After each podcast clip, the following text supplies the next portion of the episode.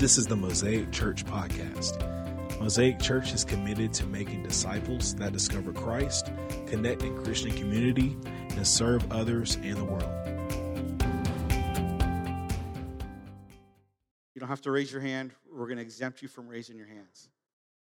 You've actually shared the gospel with someone that's not your family member, and you shared them the whole gospel story in the last two years.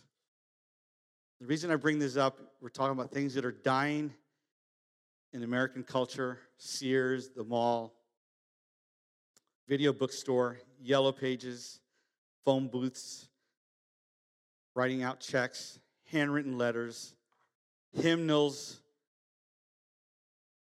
choir robes, church signs. But one thing that cannot die, but unfortunately is dying, is the whole concept of evangelism. Now, if I would have told you that our sermon series, this is a picture of uh, Luke the evangelist. If I would have told you that we're going to spend the next three weeks talking about evangelism, you might consider, you know, typically the, the response is like, I think I'm feeling a little sore. I'm not going to come to church. Uh, I, you know, it's not something that's super appealing. But I'm telling you that our, our sermon series that we've been talking about, sent, that that Jesus was sent. Jesus was being sent by the Father. We talked about that on the, on the first series. And so that's why we titled it Sent, but we didn't title it Evangelism, because a lot of the times the concept of the word evangelism denotes or conjures up some negative feelings. And so, and I didn't want you to skip church for three weeks, so that's why we called it Sent. But evangelism, and I'll define it, is sharing the good news of Jesus Christ. I'm not sure what setting I was in. Maybe it was this setting or our small group. How beautiful are the feet of those who bring good news. Evangelism is someone who brings good news to someone who desperately needs to hear it. It's not something that's optional in the church. Evangelism isn't like, and I should have asked this question, how many of you ever wore elephant ear jeans? That would have been the nineteen nineties, mid-nineties. It's not like that where it's trendy and then it loses its trend. It's evangelism and sharing the good news is not something that at one time was fashionable and then has gone out of fashion. One day I had my nephews over my house, and I They were being fed by my wife, and I come downstairs. If you know from my house, I have an upstairs, and I came downstairs, and immediately my son, my nephew said to me, "Uncle Mario, are you wearing jorts?" I'm like, "Yeah, and what of it?" And he just giggled. And then, uh, then I dawned on me, and I asked my daughter, who's very good at on fashion, like, "Are these out of style?" She goes, "I think so." And she was pretty young at the time. But that evangelism doesn't can never go out of style. But it has. Uh, I work a lot with college students, and we we do a lot of research with our college students across the country, and it's something that's just kind of waning. Talking to people about Jesus. Matter of fact, they we use, sometimes people use a negative connotation word with it as proselytizing. And so, if, I don't know if you've been reading the latest trends in our culture, but even among Christian young people, the whole concept of evangelism slash proselytizing is now deemed as offensive and negative. In the Bible, it tells us in Luke chapter five, who needs a doctor, the healthy or the sick? This is Jesus speaking. I'm here inviting outsiders, not insiders. An invitation to a changed life, changed from the inside to the outside. In Matthew chapter eighteen, your Father in heaven doesn't want to lose even one. In Luke chapter nineteen, I came to seek and save those who are lost. In Luke chapter fourteen, go out to the roads and the country lanes and urge people there to come to my house so it will be full. Luke chapter fourteen, verse twenty-three. And so evangelism and sharing the good news and talking to people or communicating the good news is not something that can be lost in the church. It can't be lost in our church. It cannot go out with the shopping mall. In John chapter twenty, Jesus says, just as the Father sent me, I send you and me. He sends us out. Because Jesus' mission was modeled to us by our Lord and Savior Jesus. It's not a suggestion. It's not a suggestion. Discipleship and, and evangelism are all modeled by our Lord, not to be fashionable or to be a suggestion. There was a purpose. And Jesus has been on this mission. When he was on earth, he was about this mission because he was sent to seek and save those who were lost. And we call it the Great Commission, but sadly we might have to change it to the Great Omission in Matthew chapter twenty-eight. Go to the people of all nations, making disciples, baptizing them in the name of the Father, the Son, and the Holy Spirit, and teach them to observe all that I have commanded. Our very first sermon, that's actually our second sermon at Mosaic Church eleven years ago, was Matthew chapter twenty-eight. Go and make disciples, teaching them to observe all that I've commanded. Some scriptures might interpret the word obey, but the proper, I would say, definition is observe. We can get, or we could try to get children to obey, but they have no clue why. We can get our pets to obey, or at least some pets, dogs at least, um, to obey, but they don't really know why.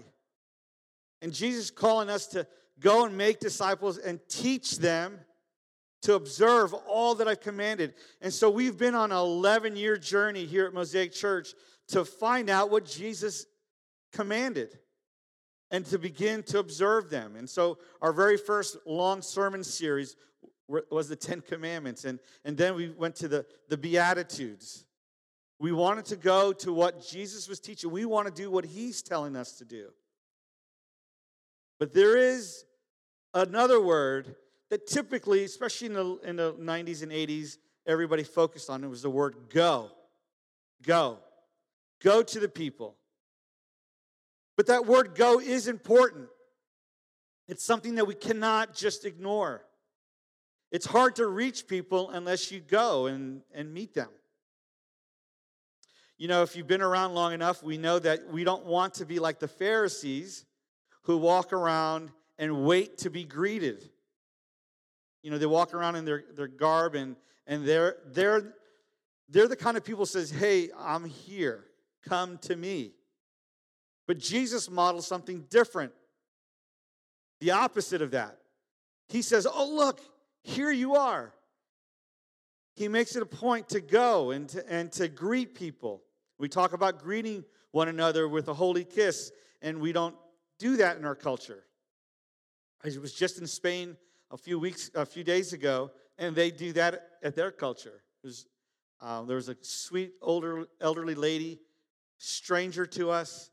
We never saw her the whole time we were there, and we were waiting for our, our Uber uh, taxi driver to show up, and we were sitting outside on a bench, and the lady comes out of the same Airbnb apartment complex that we were staying, and she goes, hey, are you leaving? We said, yes, and she grabbed my wife and greeted her. It literally made our trip, that special little cherry on top.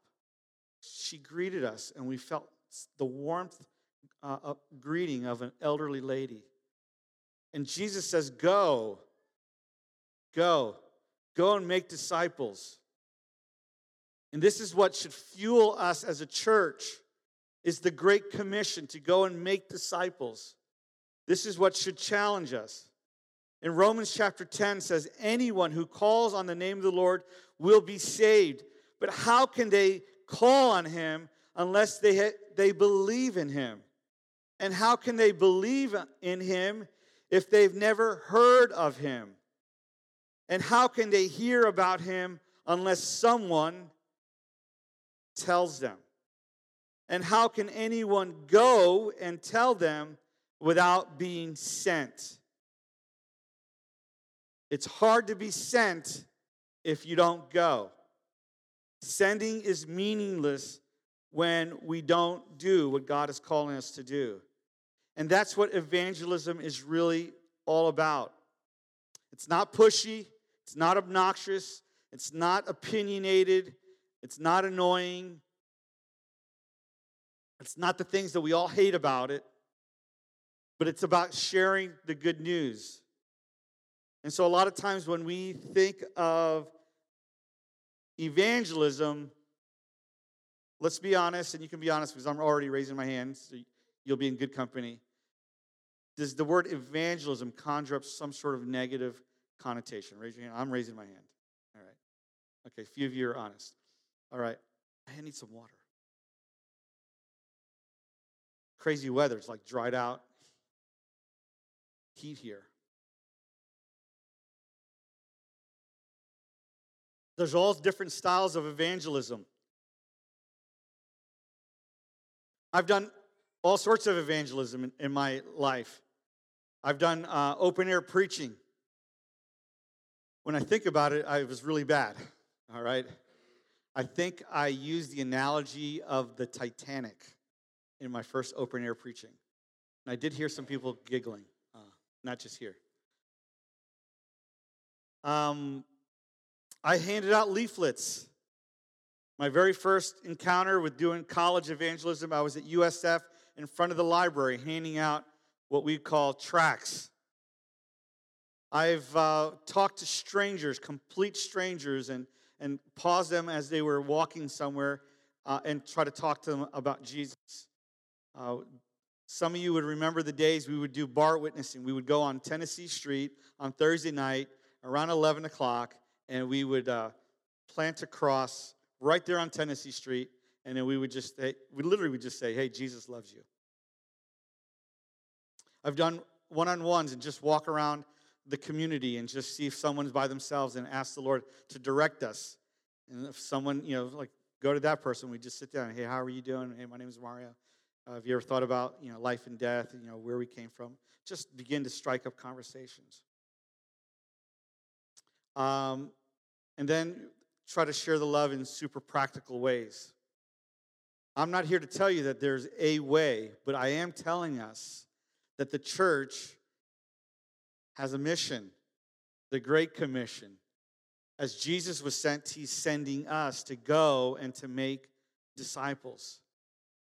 One of the most impactful events that happened in my life, I was a young man about uh, I was seventeen, turning eighteen.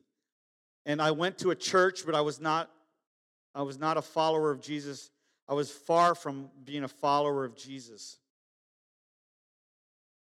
I was a rebellious, non-follower, non-loving teenager. My dad says, uh, we have to go do a plumbing job. So he didn't say, hey, do you want to go help me? He basically said, we're going to go do a plumbing job. I'm like, I don't want to go. I said that in my head. I never said it to him, right? And so it turns out it was my youth pastor's house. And so we, I begrudgingly grabbed all the, the equipment, uh, the, the tools, and I used to hate it, going with my dad, because it's usually copper plumbing, small pieces, and it would have a bucket, and then he would dump it, looking for his part, and then tell me to, to clean up the bucket, you know, put everything back in. So I didn't want to go. So when I got to um, now my youth pastor's house, I just walk in, and I literally walk in the door, and there was like, surprise! Um, and the whole youth leadership uh, threw me a surprise party. It was my birthday. I, it was my birthday week. To me, that's bringing the good news of Jesus Christ in an incredibly practical way. And even though I didn't bow my knee to Jesus that day, but that what that did was begin to water and soften my heart that a few months later I would give my life to Jesus. So a lot of times we think of evangelism, we think maybe that's the way I just mentioned, open air preaching, handing out leaflets. But it's more. It's it's different. Let me just read another scripture before I want to show you a video. But John chapter uh, one, Jesus with, was with two of his disciples, and when he saw Jesus by, he said, "Look," somebody saw Jesus, "Look, the Lamb of God." And when the two disciples heard him say this, they followed Jesus, and Andrew was one of the two who had heard that what John had said. Now listen to what it says. Andrew was one of the two who heard what John had said, and who had followed Jesus. The first thing Andrew did was to find his brother Simon. Do you see what's going on? Andrew heard about John's life, and now Andrew finds his brother Simon, and he tells him, tells him that if you found the Messiah. And then he brought Simon to Jesus. Then Philip found out and told Nathanael and told Nathanael about Jesus. And then he says that we have found the one Moses wrote about in the law, and about whom the prophets also wrote, Jesus of Nazareth, the son of Joseph. And then he got he says, "Can anything good come from there?" Nathanael asked. And then this is what Philip says. "Come and check it out."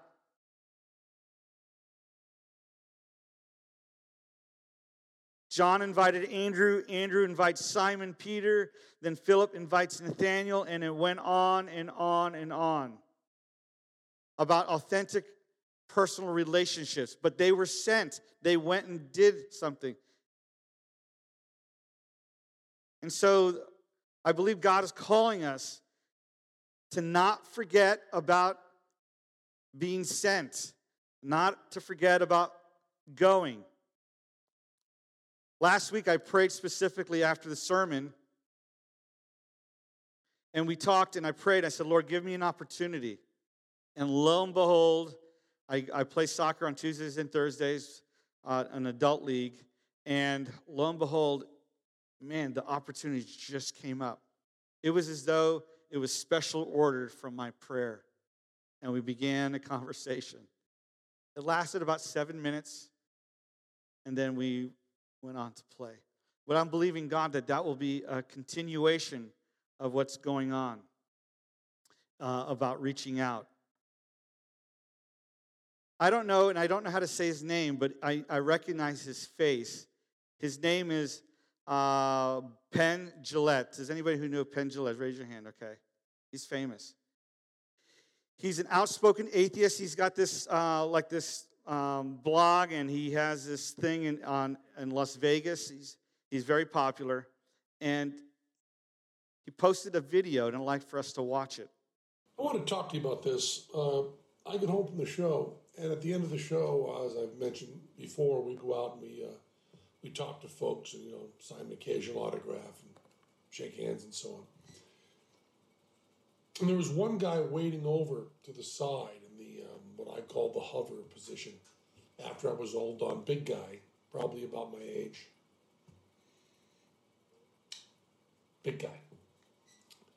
And um, he had been the, um, the guy who has uh, picks the joke during our psychic comedian section of the show. Uh, so we had the props from that in his hand because we'd give those away. He had the the joke book and the and the envelope and the paper and stuff. If you haven't seen the live show, I, uh, it's not worth explaining. But he had props from the show that we'd given him from the night before. Uh, he wasn't the guy that night. And he walked over to me and he said, um,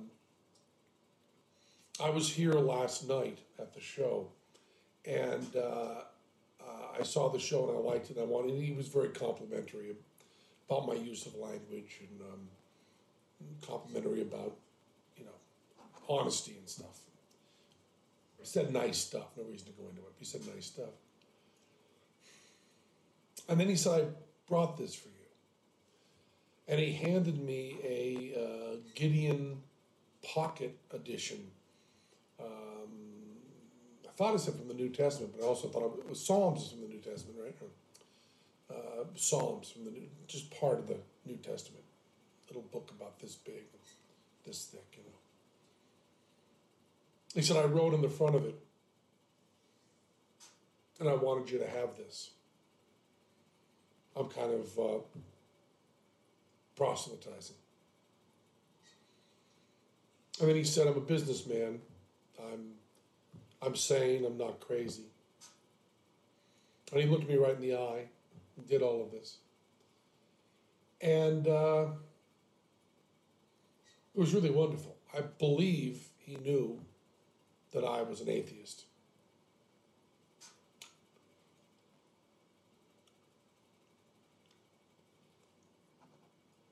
But he was not uh, defensive, and he looked me right in the eyes. And he was truly complimentary. It wasn't in any way, it didn't seem like empty flattery. He was really kind and nice and sane and looked me in the eyes and talked to me and then gave me this Bible.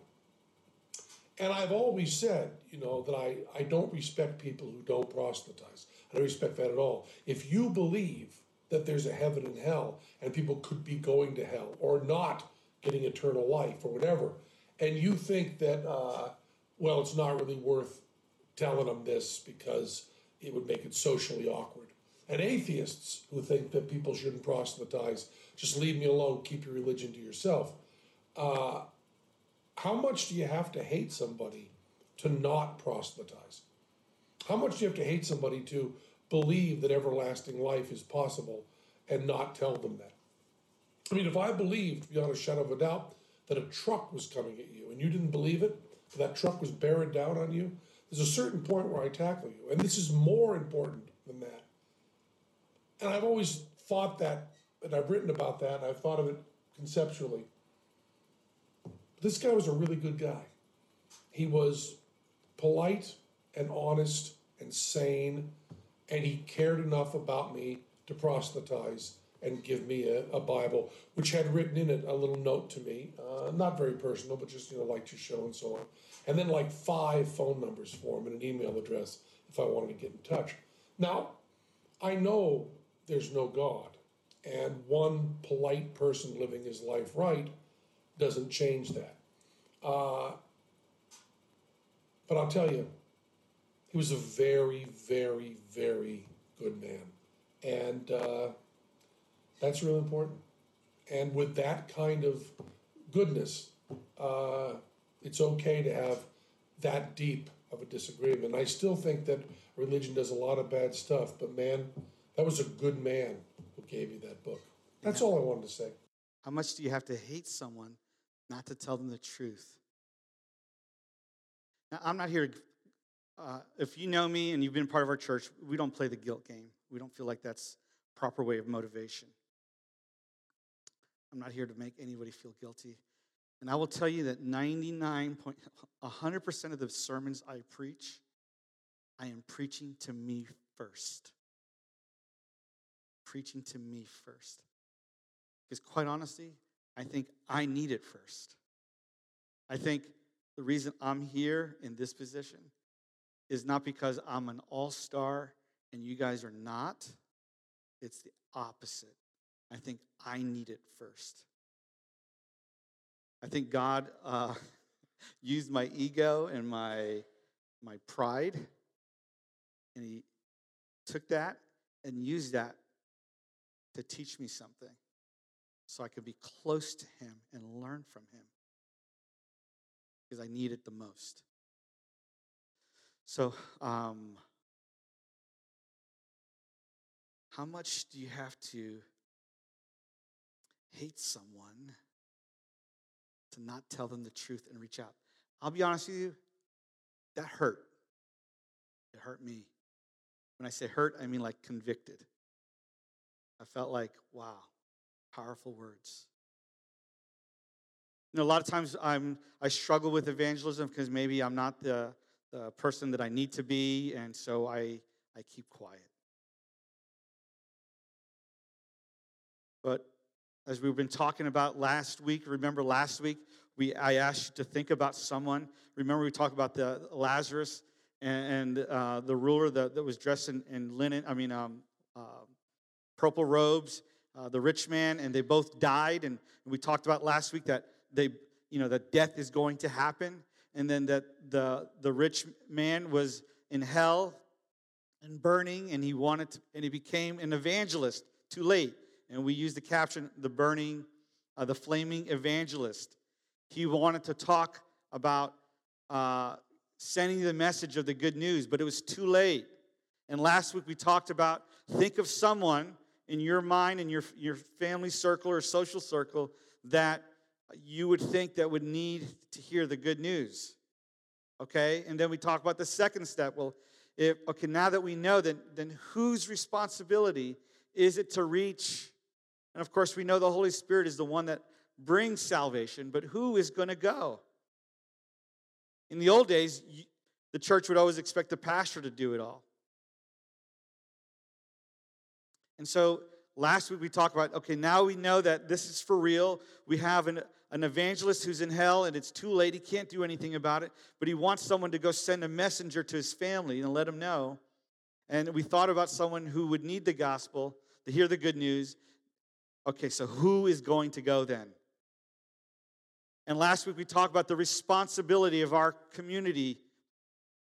In this time frame in history is our responsibility. The people who have gone before us and who are gone, they can't come back and do the evangelism for us. We have to do our part. And so, as we come close to our message, the end of the message, I pray that God will begin to, to begin to soften our hearts, and that we would ask God to open a door. Last week I prayed it and, it, and it happened. I don't know why I was surprised, but it happened. A door got wide open. That's the first step, and we're going to pray in a second. Lord, open a door. The second thing is, but when that door is open, that we walk in it. If you were here like four months ago, three months ago, I talked to you about there was a door that opened up for me, and I didn't walk through it. And I'm still praying. I haven't seen that gentleman since, but I'm praying that that door would open again. That we would pray, Lord, open a door. And the second thing is that we would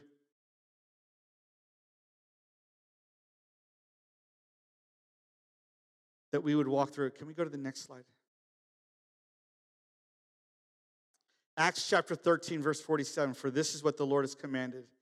I have made you a light for the Gentiles, those who don't know, that you may bring salvation to the ends of the earth.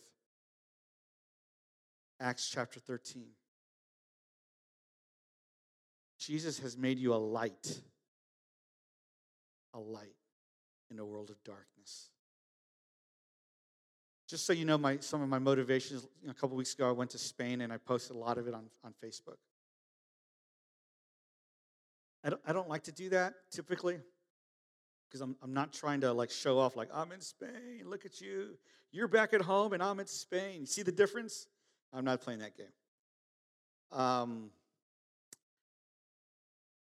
and, boy, Robin and I, we're not perfect spouses, but, man, I want them I want my people who are connected to me, the people that are connected to me, to see that uh, God's goodness,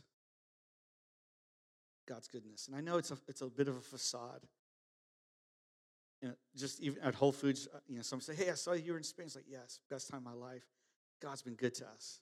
Just kind of slip that in, because it is because of God. If it wasn't for God, I, we would not be in Spain together. So I'm trying to I'm trying to be a light. That's why some things I feel I don't post on Facebook, because I'm trying to be a light. not trying to just be, you know, turn off people. And I'm wondering, sometimes the things that we might post might be right, but it could be dimming the light of Jesus in someone else's life. So I'm very careful what we post, because I want to be a light.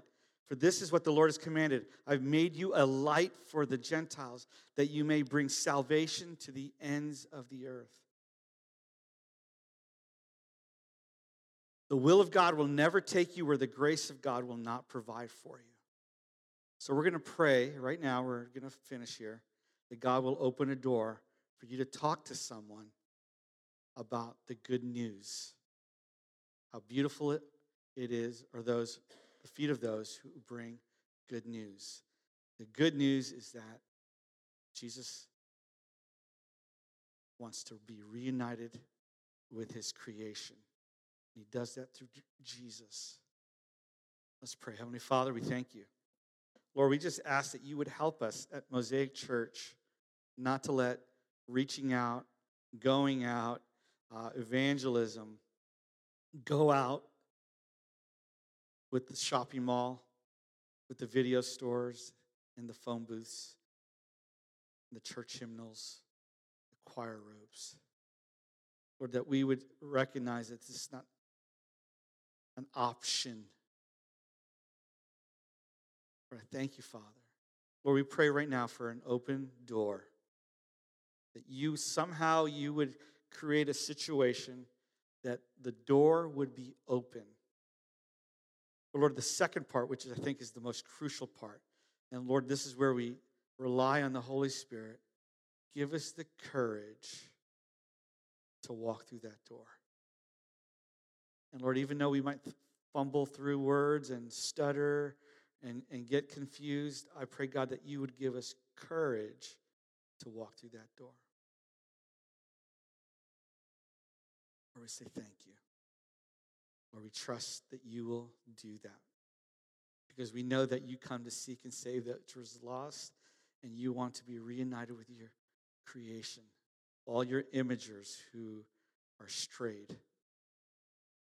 Lord, you love them, Lord, we love them. We say thank you. In your precious name we pray. And everybody said, amen. We want to thank you for listening. We pray that you were blessed and encouraged. If you liked what you heard today, subscribe to this podcast and listen whenever you like. To find out more about Mosaic Church, please visit w w w dot mosaic church t l h dot com.